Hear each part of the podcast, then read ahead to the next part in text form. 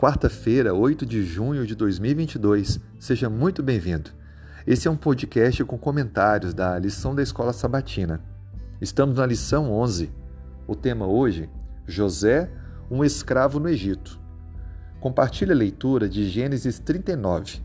Aqui, apenas o verso 4, mas aconselho que leia todo o capítulo. Logrou José mercê perante ele a quem servia e ele o pôs por mordomo da sua casa e lhe passou às mãos tudo o que tinha. Esse texto reflete claramente que a bênção de Deus estava sobre a vida de José.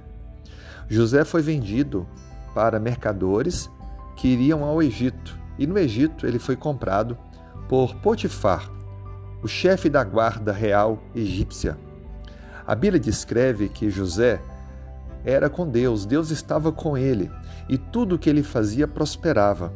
Por isso, Potifar colocou José como mordomo de toda a sua casa, porque Potifar, Potifar viu que Deus estava com José. Era algo especial que ele tinha. Por isso, deveria aproveitar a liderança, os dons de José.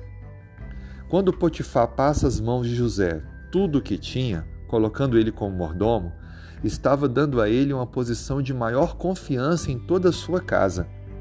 O sucesso de José dependia totalmente da ação de Deus na sua vida.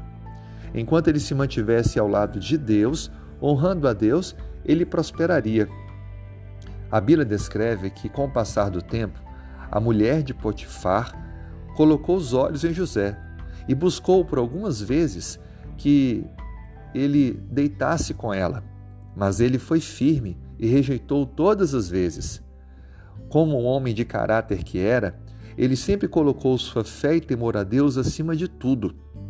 E então, a mulher de Potifar, por ter se sentido rejeitada, inventou uma mentira que causou a prisão de José. Mas ainda assim, na prisão, a Bíblia descreve que o chefe da prisão também encontrou, ao olhar para José, dons especiais e por isso ele também se tornou responsável por todo o cárcere, como um auxiliar de primeira grandeza daquele que cuidava de todo o cárcere. Assim sendo, tudo o que José colocava à mão prosperava, porque Deus estava com ele. Perceba que José tinha inúmeros motivos para vivenciar o chamado sentimento de abandono de Deus. Afinal de contas, ele havia sido vendido pelos irmãos, havia sido acusado injustamente de estupro e agora estava na prisão. Mas ele confiava em Deus. A sua fé estava acima das circunstâncias. O seu temor a Deus não olhava apenas o momento presente, mas a certeza do amor e do cuidado divino. A vida eterna estava sempre em seu coração. Por isso, ele permaneceu firme em sua fé e Deus o honrou. Nos próximos temas, nós abordaremos um pouco mais sobre o desfecho da história de José. Mas a grande lição que fica é confiar em Deus, estar com Ele, ser fiel aos princípios, mesmo quando as coisas não são favoráveis. Esse deve ser o meu e o seu alvo. Vamos juntos então fazer uma oração? Senhor, muito obrigado por mais esse dia. Colocamos nas tuas mãos a nossa vida.